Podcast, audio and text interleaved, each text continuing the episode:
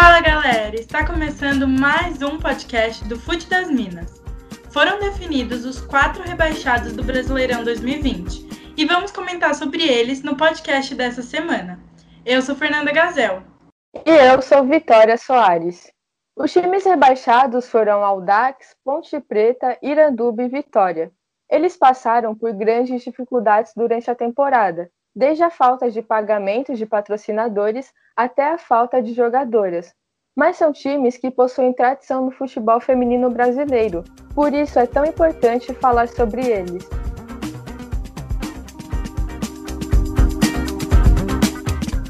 E para isso temos uma convidada muito especial essa semana.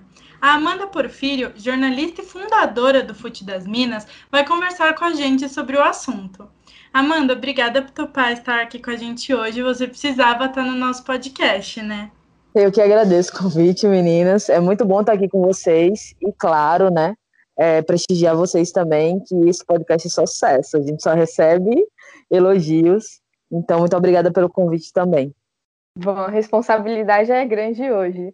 A situação desses times, tudo que aconteceu durante a temporada, acabou deixando a gente chateada, não só pelo resultado do campo, né, mas também por todas as questões extra-campos que envolveram esses times.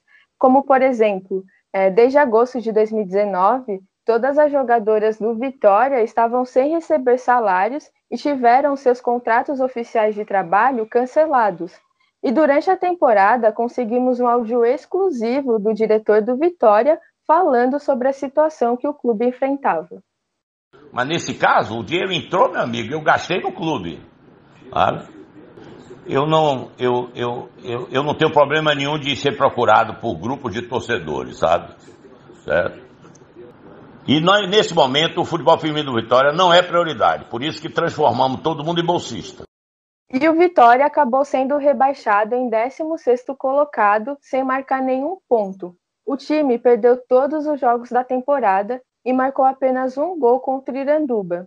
Amanda, é, eu acredito que essa situação, toda a situação que envolveu a diretoria né, do Vitória durante esse campeonato, é, influenciou muito no desempenho da equipe. É, você também concorda com isso? E como que você acha que isso afetou as meninas de campo também, uma situação tão complicada? Ah, super concordo com, com o que você falou aí. É, a gente viu, né? A gente acompanhou bastante a situação do Vitória é, desde o início desse ano.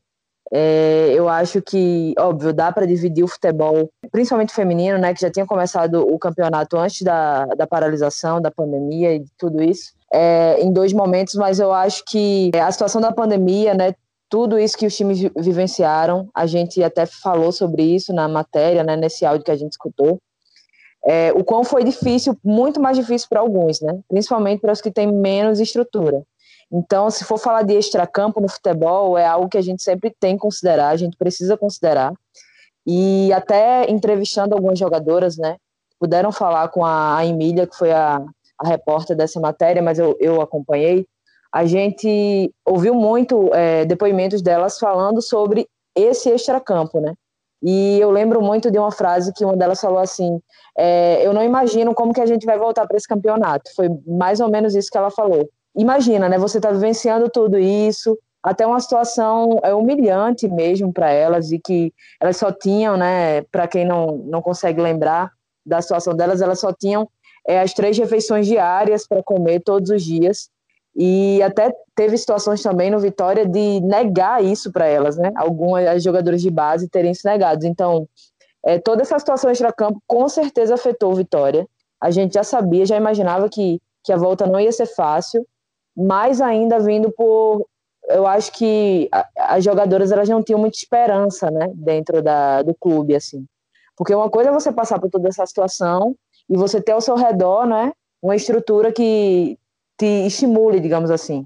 Então, acho que elas não tinham estímulo, né? Essa frase que eu acabei de falar aí, que uma delas falou, acho que representa muito isso. Elas não tinham esse esse clima de força, de a gente vai superar isso, que muitas outras equipes tinham. Então, acho que isso pesou bastante. E outra coisa que o técnico do time falou, o Lucas Grilo, foi que as jogadoras eram muito jovens. Então, é muito difícil para elas enfrentar times tão fortes, sendo que elas têm 16 e 17 anos, e elas apesar de talentosas, elas estão em formação, não só física, como na evolução tática, evolução técnica. E eu queria saber se você acha que futuramente, ou até, não sei, na próxima temporada, na segunda divisão, isso vai favorecer a equipe, por ter jogadoras tão jovens e aí que podem crescer no time e tudo mais. Eu acho que isso vai depender muito se o time quer que o futebol feminino cresça lá dentro, né? Porque com certeza as jogadoras, né? E você olha para a história do, dos bastidores do Vitória e você se pergunta, né? A gente se pergunta o porquê que elas passam por tudo isso. O, será que vale a pena enfrentar tudo isso em nome do escudo, da camisa do time? Então, se, se olhar pelas jogadoras, eu acho que com certeza é, o desenvolvimento de base, a gente sempre fala sobre isso em futebol feminino, né? Em futebol, eu acho no geral. Qualquer clube investir na sua base é assim, é essencial para que ele cresça, né? A seleção brasileira também está aprendendo isso, está fazendo isso. Mas a questão é, o clube quer investir na base, né? O clube vai dar estrutura, vai dar suporte para que essas meninas novas, né? Esses pequenos talentos aí de, da Bahia, do Vitória e de outros estados também. O clube vai dar estrutura para que essas meninas desenvolvam. Então, acho que essa é a maior questão para o Vitória, não é nem as meninas, né? Porque se a gente for pensar numa questão em aspectos técnicos, com certeza. Quanto mais, né, quanto mais cedo o clube está investindo, está acompanhando as atletas, é ótimo. Mas a pergunta é, de acordo com o que a gente acompanhou esse ano, será que o clube vai realmente investir, estruturar no futebol feminino? Porque se a gente olhar para a Bahia, o Bahia está fazendo isso, né? O Bahia está construindo um CT, o Bahia está estruturando lá sua equipe que está na 2. Mas o Vitória não é um exemplo, o Vitória Clube, tá? O Vitória Entidade não é um exemplo de, de, de investimento. Então, eu acho que é muito mais pelo clube. Hoje eu diria não, acho que não pelo clube do que pelas atletas. Mas sei lá, se amanhã, né, a gente até ter uma mudança aí na presidência, não sei, ou, ou até uma mudança de filosofia, eu acredito que sim, porque é muito importante. E ainda sobre esse caso, a CBF ela disse que repassou dinheiro para o Vitória, só que ela não responde às ações do clube. É, você acha que a CBF poderia ter feito mais, é, simplesmente ter meio que lavado as mãos para essa situação e não ter assumido a responsabilidade também sobre isso? É, então, uma das pessoas que entrou em contato com a CBF fui eu, né? E aí, é, gente, assim, a CBF é a maior entidade, né? É a Confederação Brasileira de Futebol, é a maior entidade de futebol do país. Então, se ela, que é a detentora daquele recurso financeiro, né, que enviou esse, o recurso financeiro para o clube, ela não está preocupada se está sendo aplicado ou não, ela não está preocupada onde que o clube está direcionando isso, então isso é muito grave, né? Eu acho que é muito grave.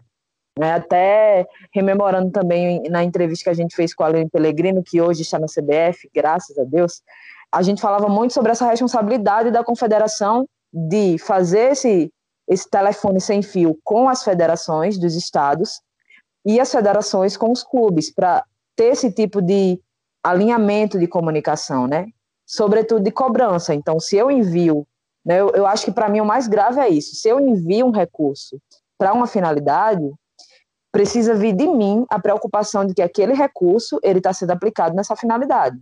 Se diante de tantas, né? Porque na época que a gente entrou em contato com a CBF, já foi depois de tantas, tantas denúncias. Então, diante de tantas, diante de tantas denúncias, eu falo que isso não é minha responsabilidade, que eu vou confiar no clube, eu não vou realizar uma auditoria, eu não vou realizar uma fiscalização disso.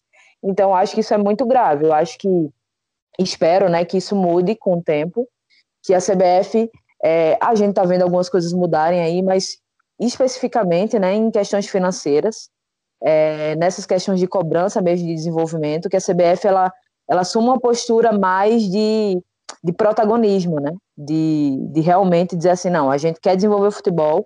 Eu sei que é um trabalho, né, muito a gente não vai ser aqui inocente de falar, ah, é um trabalho fácil, não é um trabalho fácil, mas se a gente quer desenvolver o futebol feminino, vamos desenvolver de ponta a ponta, do início aqui no investimento até é, conferir lá, lá, lá atrás, lá na frente, na verdade, se esse investimento está sendo realmente aplicado. Então, é, eu só espero, lamento, né, é, essa postura anterior, mas espero que a confederação ela se comporte diferente agora. E Amanda, você acha que se algo tivesse sido feito, se esse dinheiro tivesse ido realmente para o futebol feminino, as meninas elas iriam se sair melhor nessa temporada? é um pouco complicado falar isso, porque a gente está falando de um campeonato que tem grandes equipes, né? Um campeonato que está ficando cada vez mais equilibrado. E óbvio, o time do Vitória, né? A equipe do Vitória, ela não tinha um elenco tão forte assim, para a gente falar assim, talvez se livrasse do rebaixamento. Não sei, acho que talvez, olhando nessa perspectiva, não, mas com certeza, se todo o cenário tivesse sido diferente, né? Nessa paralisação, se tivesse um estímulo dentro da diretoria, se a própria diretoria né, assumisse um, uma postura diferente de não, a gente quer desenvolver o futebol, a gente quer que essas meninas né, cresçam aqui, elas entrariam em campo com certeza é, de uma forma mais assim, digamos que mais amistosa, digamos, digamos assim, né? Porque eu tenho certeza também que elas se esforçaram dentro de campo, né? Eu não vou dizer que não, mas eu acho que estimula muito mais, né? Estimula muito mais quando você olha para o lado e diz assim, caramba, a minha diretoria é, a equipe aqui está investindo realmente na gente, quer que a gente cresça, quer que a gente desenvolva, do que você é, ver ao seu redor o presidente falando que vai desviar seu dinheiro para outra coisa, sabe? É, eu acho que com certeza seria diferente, sim. Né? Tanta gente falando aí que o Vitória, por exemplo, não somou nenhum ponto no Brasileirão, mas é complicado, é complicado por tudo isso que a gente está falando aqui, mais ainda por você ter um, um, um bastidor caótico desse. Então, voltando, né, falando novamente, o extracampo no futebol é muito importante. Né, citando o futebol masculino, por exemplo, a gente está vendo o Cruzeiro, né, depois de um bastidor aí bem conturbado, o quanto a equipe está, o que a equipe está passando lá na, na, série, na série B, né, do campeonato. Então, é, é só um exemplo de como o extracampo pode afetar isso em qualquer situação. Então, eu acho que com certeza, se as meninas tivessem tido é um estímulo ali, né, um suporte melhor, elas tinham entrado em campo diferentes. Talvez não se livrariam do rebaixamento, mas com certeza acredito que teriam um pouquinho mais de força aí para brigar pelos pontos, né? Outro time que passou por dificuldade foi o Iranduba. O Iranduba é um clube que tem muita tradição no brasileiro feminino. Ele participa do campeonato desde 2013, ano que a competição nacional retornou. Mas infelizmente eles levaram um calote do seu patrocinador master, a Veganation, e foi acumulada uma dívida de quase 2 milhões. Para entender mais sobre isso, a gente falou com o diretor do clube, o Lauro. Em 2018, exatamente no dia que eu voltaria para Porto Alegre de férias, é, uma pessoa me procurou apresentando a empresa Veganation. Na época ele disse que ele e o primo dele seriam os representantes na América do Sul e eu passei o assunto para o presidente tratar porque eu viajaria. Quando eu voltei, o contrato já estava palavrado e ele foi assinado em 17 de fevereiro de 2019 no estádio Mangueirão, em Belém. É, depois, a pessoa que assumiu como representante da empresa no Brasil, chamado Roberto Rosenberg, disse que nós fomos enganados, que a data que passaram de pagamentos, que seria a partir de maio do ano passado, seria real e que em março desse ano entraria o dinheiro. Quando chegou dia 30 de março, alegaram a pandemia e não fizeram a conversão, né, da não colocaram a moeda no mercado, consequentemente nós não podemos trocar por dinheiro. Enfim, essa é a história. É... Eu não tenho esperança de receber se não for por via judicial, né? É, visto que já passou muito tempo e a Veganation não deu jeito, né? Não está nem aí para o que acontece com os times. Especialmente com o Iranduba, que é quem está sofrendo mais. E boa parte dessas dívidas são salários das jogadoras atrasados de 2019. Por isso, o time acabou ficando sem elenco durante essa temporada.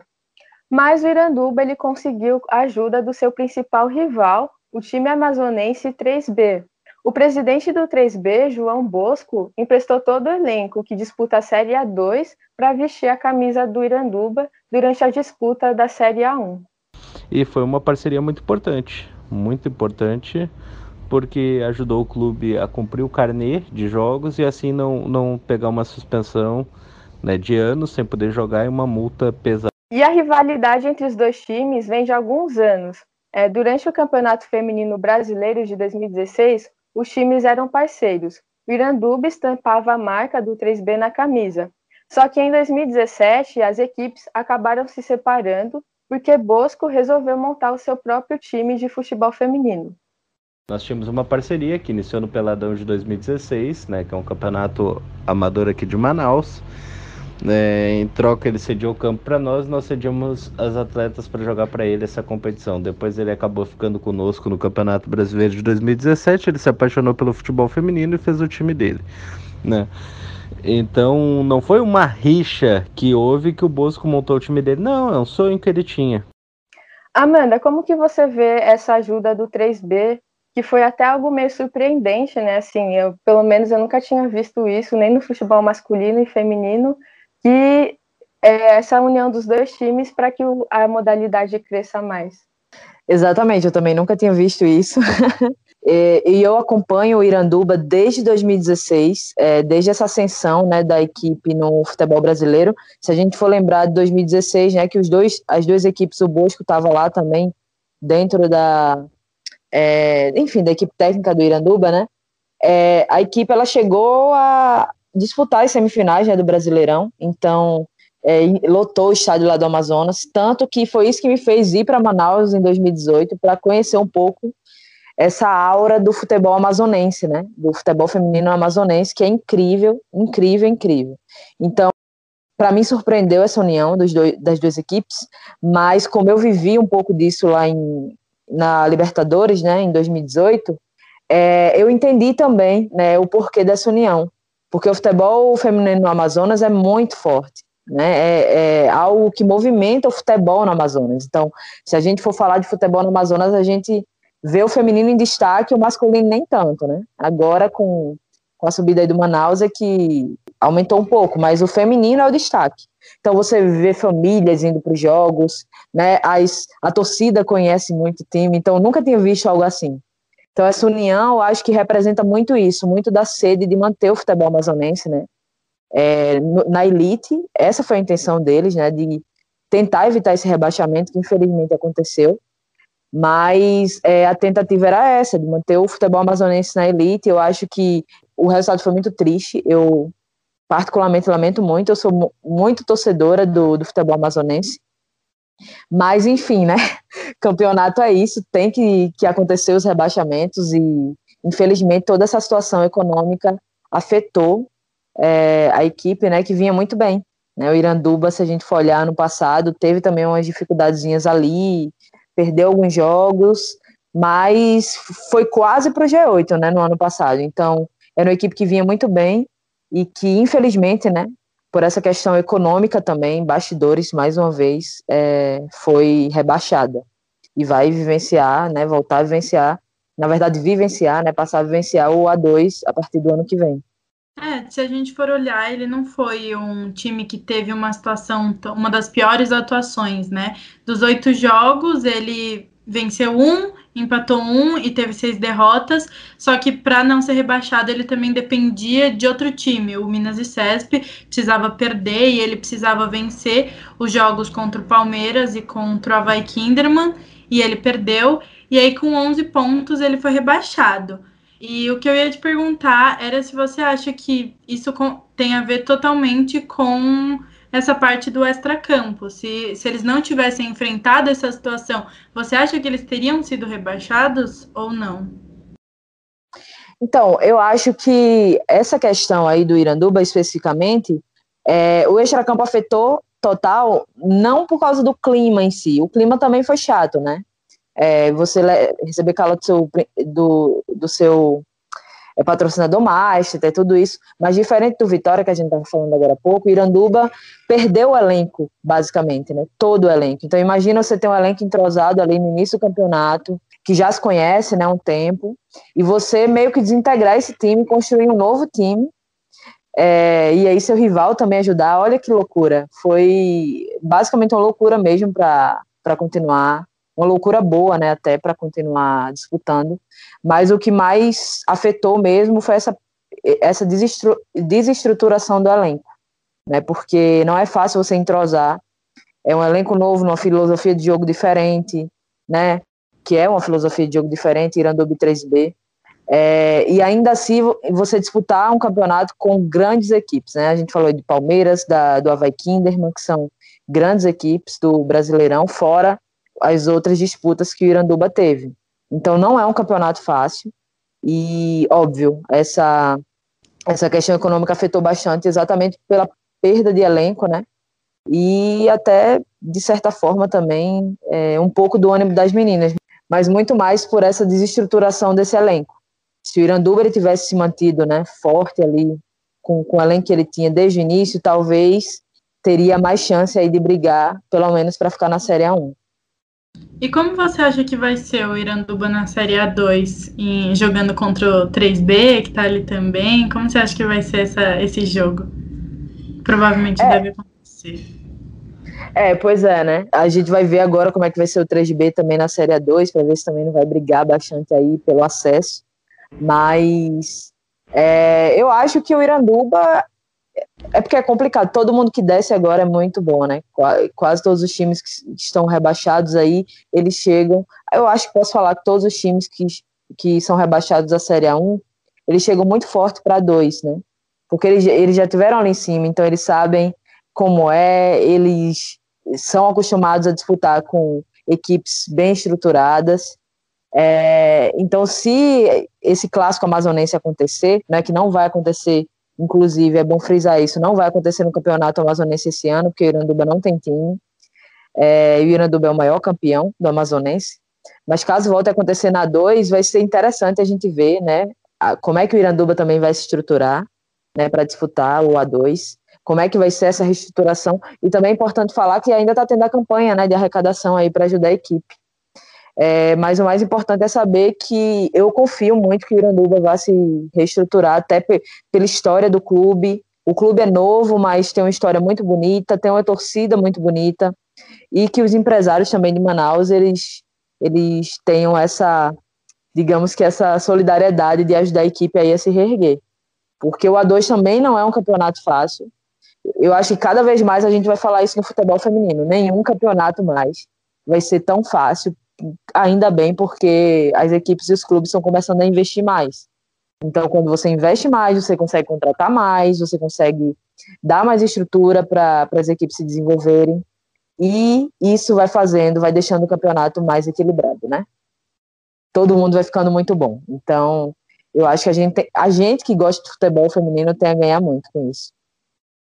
E outro clube que também fez uma parceria com outro time nessa temporada foi o Audax. É, o time de Osasco ele se uniu ao Juventus para tentar evitar o rebaixamento. A equipe do Juventus compete pela Série A2 e no Campeonato Paulista Feminino. E aí o clube cedeu temporariamente as atletas e a comissão técnica ao Audax. Amanda, você acha que essa parceria foi favorável aos dois times, ainda que o Audax tenha sido rebaixado para a Série A2? Aconteceu com o Audax, é algo parecido com o que aconteceu com Vitória, né? E não com o Iranduba, não, não teve caso de desvio aí do, dos recursos da, que a CBF enviou na pandemia, mas aconteceu com o Audax algo parecido, né? Tudo isso do extracampo. E assim, a parceria ela foi exatamente para ajudar nesses aspectos também, né?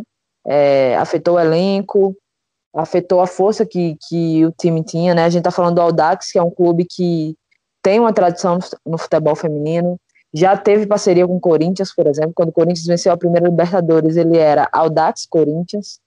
É, então, sempre, né, nos últimos campeonatos brasileiros, ele sempre veio muito forte, né? Tava na Libertadores em 2018, inclusive. Então, assim, era uma equipe que sempre veio muito forte na disputa do Campeonato Brasileiro. Então, essa parceria eu acredito que foi, né, exatamente tentando fortalecer para que a equipe se mantivesse, né, na Série A1 também, o que não foi possível, mas é também até para a equipe do as meninas de Juventude, né, é, que também está disputando agora o, o Paulista, elas tivessem um pouco mais, digamos, de, de atividade competitiva, digamos assim, né? A gente está falando futebol feminino e, e, é bom lembrar que não tem tantos campeonatos assim, não, não existe um calendário tão amplo, então quanto mais a gente experienciasse, né? Acho que penso assim, quanto mais os clubes experienciem seus atletas em outras competições, melhor. Então, com certeza foi bom para as duas equipes, independente do Audax ter sido rebaixado ou não. É, um reforço sempre é bom, né? Então, receber reforço em momentos complicados ajudou bastante também para que a equipe tentasse ali brigar e até é, buscar ali uma chance de não ser rebaixada. Apesar que foi, né? Mas é isso, foi positivo. O técnico dos Juventus falou uma coisa que você falou mais ou menos, que para eles foi muito importante porque é, deu rodagem para as atletas, pra, pensando na Série A2, e elas jogaram jogos de alto nível. Elas enfrentaram times muito fortes, Corinthians, Palmeiras, o que proporcionou uma bagagem muito grande para elas. Então também foi muito favorável ao Juventus. Mas isso infelizmente não fez com que o Audax é, saísse do rebaixamento. E o time ficou em 14 lugar, com 7 pontos. E eu queria saber se você acha que o Audax é um dos times mais fracos ou se a pandemia também afetou esse time. Porque no começo da pandemia, eles fizeram uma parceria com o Instituto Tiger, que fomenta o futebol de base feminino e o futsal. E então, teoricamente, eles tinham dinheiro. Mas mesmo assim, eles enfrentaram times muito fortes e não fizeram a campanha que o Tiger estava esperando. É, então, eu acho que é, o Audax ele não é uma equipe, falando em equipe, fraca, né? Óbvio, se a gente for medir forças assim dentro da, da Série A1, existem equipes muito mais fortes do que o Audax, né? A gente pode listar facilmente as, todas as que estão agora no G8, né? Nas quartas de final. Só que é, o que eu acho também é que toda paralisação, isso aí já falando mais de um conhecimento técnico mesmo, é, de fisiologia do corpo, do exercício, né? Toda paralisação para um atleta é complicada. Então, talvez a estrutura que as atletas tinham, né, do Audax, não era a mesma estrutura das suas adversárias. Talvez não, com certeza não eram. Então, enquanto, sei lá, né, até a Érica falou isso, eu achei, a Érica do Corinthians, tá? Falou isso, eu achei muito interessante a entrevista. Ela falou assim: eu vi um vídeo do Felipe Melo treinando, o Felipe Melo, atleta do Palmeiras, treinando nessa pandemia, e ele chutava a bola, a bola atravessava a casa dele, que era tipo assim, uma, eu acho dava uns cinco da minha, ela falando.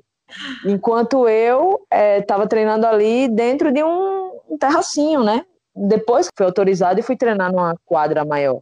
Então, a diferença de, de preparação física, né, de equipamentos, de estrutura para cada equipe, ela vai se diferenciar, né, pela estrutura que o clube, o clube oferece, pela questão financeira que a atleta tem. Então, é, eu acho que isso afetou muito, né? É, afetou muito a equipe do Audax é, nessa paralisação. Então, não tem como você voltar do mesmo jeito que você parou, e mais ainda no mesmo pique e com a mesma estrutura que você tem em outras equipes. Então, a questão da rodagem, né, que o técnico falou, acho que é, é bem isso mesmo, de quanto mais você disputa também com, com, com times mais fortes, né, com equipes mais fortes. Para a equipe do Juventus é ótimo, porque tanto no Paulista, no Paulista um pouco, né, mas na A2 eles vão ter é, essa experiência, né, elas vão ter essa experiência, e, e também essa estrutura que as atletas tiveram na paralisação diferencia muito e, e é um abismo, né, muitas vezes, para a competição. E a gente viu essa volta até de times bem, bem mais fortes, né? Tipo a Ferroviária. A Ferroviária voltou mais fraca, nitidamente. E com certeza foi por causa dessa paralisação e tudo mais. Então não é só, um time, só o time do Aldax que foi afetado. Outros times mais fortes também foram afetados por causa dessa falta de treino, perde condicionamento físico e tudo mais. Exatamente. Aí a gente tá falando o quê? De cinco. É, antes da paralisação, né, antes da pandemia, é, é, foram cinco rodadas. Então a gente está falando de cinco jogos, né, que as equipes tiveram para pegar ritmo de jogo, né, voltando de, de uma paralisação de final de ano, digamos assim, de, de outra temporada. Então, para pegar ritmo de jogo, para se entrosar ali dentro de campo, alguns times com peças como a Ferroviária, com peças novas, a Sochó, a Chu também que veio, outras contratações que, o, que a Ferroviária fez e outros times contrataram também. Então, tudo isso para você organizar a casinha ali em cinco rodadas. E aí, quando você tá quase lá, paralisação. Né? Paralisação de três ou foram quatro meses, eu acho. É, e aí depois você fica tentando é, reorganizar tudo, né? Que na verdade eu acho que, óbvio, eu tô falando aqui como leiga, mas pensando um pouco em, em treinamento, eu acho que você vai recomeçar, né? Vai trazer um recomeço, é outro time, é outro clima também. Então, tudo isso conta, né? Então, acho que isso afetou muito mais é, algumas equipes e a, a Ferroviária a gente viu bastante isso nos primeiros jogos, né? Acho que começou a se acertar um pouco mais agora na reta final, mas a gente viu bastante isso nos primeiros jogos, de uma equipe que meio que não estava se entendendo dentro de campo ainda, né? Estava se readaptando para voltar a jogar como, como promete jogar, né? E agora, falando da Ponte Preta, que acabou sendo rebaixada é, na 15ª colocação com apenas três pontos. Os únicos pontos do time foram conquistados em cima do Vitória, que foi o lanterna da competição. Ao todo, foram 14 derrotas, 62 gols sofridos e 7 marcados ao longo dos 15 jogos. Só que eu acho que vale a gente lembrar que a equipe entrou no campeonato com 19 contratações. Então, 19 meninas novas. Amanda, como você avalia essas contratações e o desempenho do time nesse brasileiro? Você acha que faltou entrosamento da equipe? Que talvez as contratações não tenham sido as melhores? Como você avalia tudo isso? É, e a gente volta para essa questão do entrosamento né, da equipe. O quanto é difícil você entrosar uma equipe nova. É a mesma coisa, quase a mesma coisa, digamos assim, do que, do que a gente estava falando do Iranduba aqui, né? Que Iranduba pegou quase eu acho que 20 jogadoras né, do 3B, então foi um elenco inteiro. É, e aí a Ponte Preta passou por, por algo parecido, que foi uma reformulação de elenco para poder começar um campeonato tão difícil como é o, o Brasileiro A1, né? Então, é, a Ponte Preta também teve um, uma certa dificuldade ano passado para se manter na A1. É, e eu acho que, que é isso mesmo, é esse problema de você conseguir entrosar um elenco em um tempo é, muito curto que tem né, entre, entre jogos, e ainda havia uma paralisação no meio, e meio que quebrar esse entrosamento do início, para depois de fazer você voltar quase que com, com o mesmo problema de entrosamento do início do, do campeonato. É muito mais difícil quando você tem uma equipe nova. Né? Então, acho que o caso do, da Ponte Preta é uma equipe nova. As contratações, né? É sempre bom, óbvio, que, que o clube é, se concentre em contratar novas atletas. Eu tenho certeza que o clube pensou bem nisso como uma, de uma forma positiva, mas é, esse trabalho de entrosamento, de, de identidade de jogo, de criar uma identidade de jogo, né, é muito difícil. Então, acho que isso que mais afetou a equipe do, da Ponte Preta. E voltando a falar, né, eu vou, acho que eu vou repetir isso o podcast inteiro, é o nível de competitividade do campeonato que subiu muito, né? Então a gente está falando de não só a Ponte Preta fez novas contratações, fez 19 contratações, mas o Palmeiras fez novas contratações, o Corinthians fez novas contratações, é, a Ferroviária, como a gente falou, e outras grandes equipes também. Então, você aumenta a qualidade, o nível, de uma forma né, estonteante, então fica cada vez mais difícil, dentro de campo, vencer todas essas dificuldades. Amanda, para finalizar, é como que você projeta o desempenho dessas equipes na Série A2? É, você acha que elas vão conseguir se recuperar? Vão conseguir ter esse entrosamento que muitas delas não conseguiu nesse, nessa Série A1? E vai ser uma temporada de reconstrução em que elas vão se firmar é, realmente? Olha, eu torço muito para que sim, né? Eu torço muito para que as equipes elas possam se reestruturar, é, para que elas possam é, voltar também a, a, construir uma história de vitórias, né, literalmente falando. É, isso é que deixa, a gente sabe que atleta entra em campo para vencer, né? Então acho que os clubes também pensam nisso. Mas é, especi especialmente eu torço para que isso não afete as equipes a ponto de que elas esmoreçam e sei lá, que aconteça o pior, sabe? Porque, por exemplo, tiveram equipes como tradicionalíssimas, como Foz Cataratas, que foi rebaixado para dois, e o clube acabou, né? O clube se encerrou, fez uma nova parceria, né? Tá criando lá outro projeto de futebol no Sul, mas era uma equipe muito forte no futebol feminino. Então, é, eu espero que tanto o Iranduba quanto a Ponte Preto, o Aldax e o Vitória possam ter também suporte dentro dos seus clubes, né? A gente está falando de grandes clubes aí, não está falando de clubes pequenos, né? Ponte Preta, o Vitória, o Aldax também, é, o Iranduba, que eles possam ter suporte para voltar para a Série A2 com garra para buscar a 1, né? E buscar a vitória novamente e continuar fazendo história no futebol feminino, porque a gente quer isso, a gente quer mais equipes, a gente não quer que as equipes, é, pelas dificuldades, elas acabem. Porque é tão difícil a gente ver né, é, um clube acabar no futebol masculino, vem apoio de prefeitura, vem apoio de patrocinador, aparece apoio de todo canto.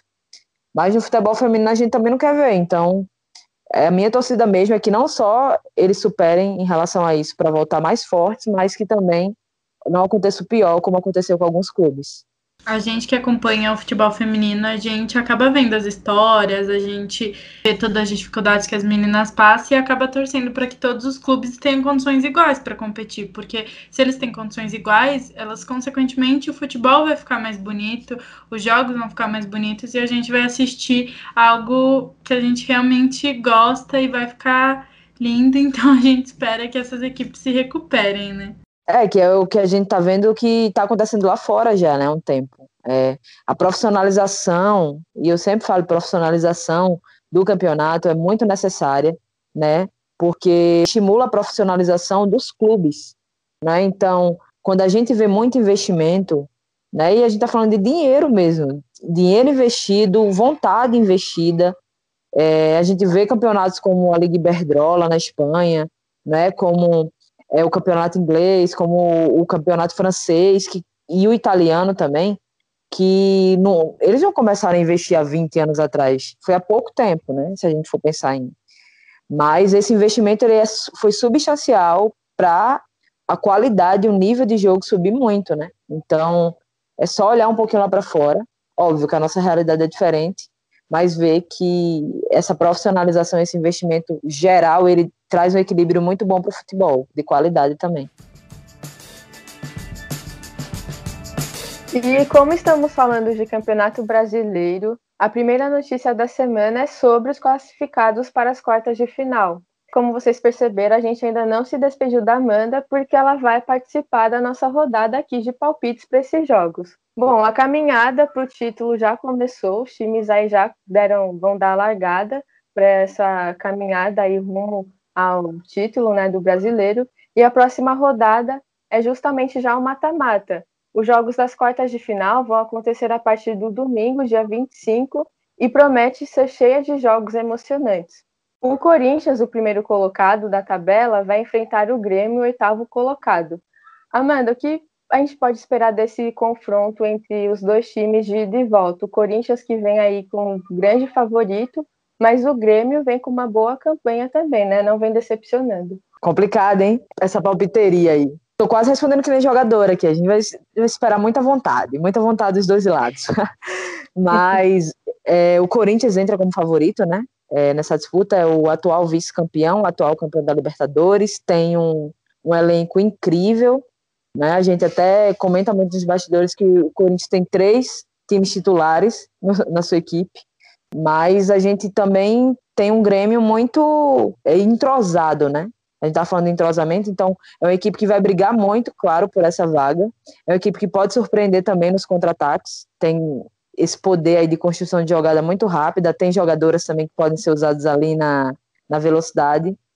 Eu acredito que vai ser um jogo muito bom e vai ser difícil. Vai ser difícil. Não vai ser fácil para o Corinthians, não. Essa é decisão, né, gente? É mata-mata. Então eu acredito sim que o Corinthians é favorito, mas vai ser difícil passar. É, tudo pode acontecer, né? E o próximo jogo vai ser um clássico justamente entre São Paulo e Santos. As Sereias da Vila elas estão fazendo uma boa campanha nesse brasileiro, elas ficaram em segundo lugar. E o São Paulo também vem numa boa campanha. Ficou em sétimo, mas é um time que vem forte, conta com a Gláucia, né, sua artilheira, e você acha que esse clássico vai ser aquele clássico típico, pegado, duro, que no segundo jogo é que vai ser decidido, a gente vai para pênalti, o que você espera? Ah, eu tô torcendo para que seja emocionante. Eu tô torcendo para que seja assim. clássico é clássico, né, gente? Então, a gente já espera que não seja fácil para nenhum dos dois, que principalmente se tratando de São Paulo e de Santos, né, são duas grandes equipes.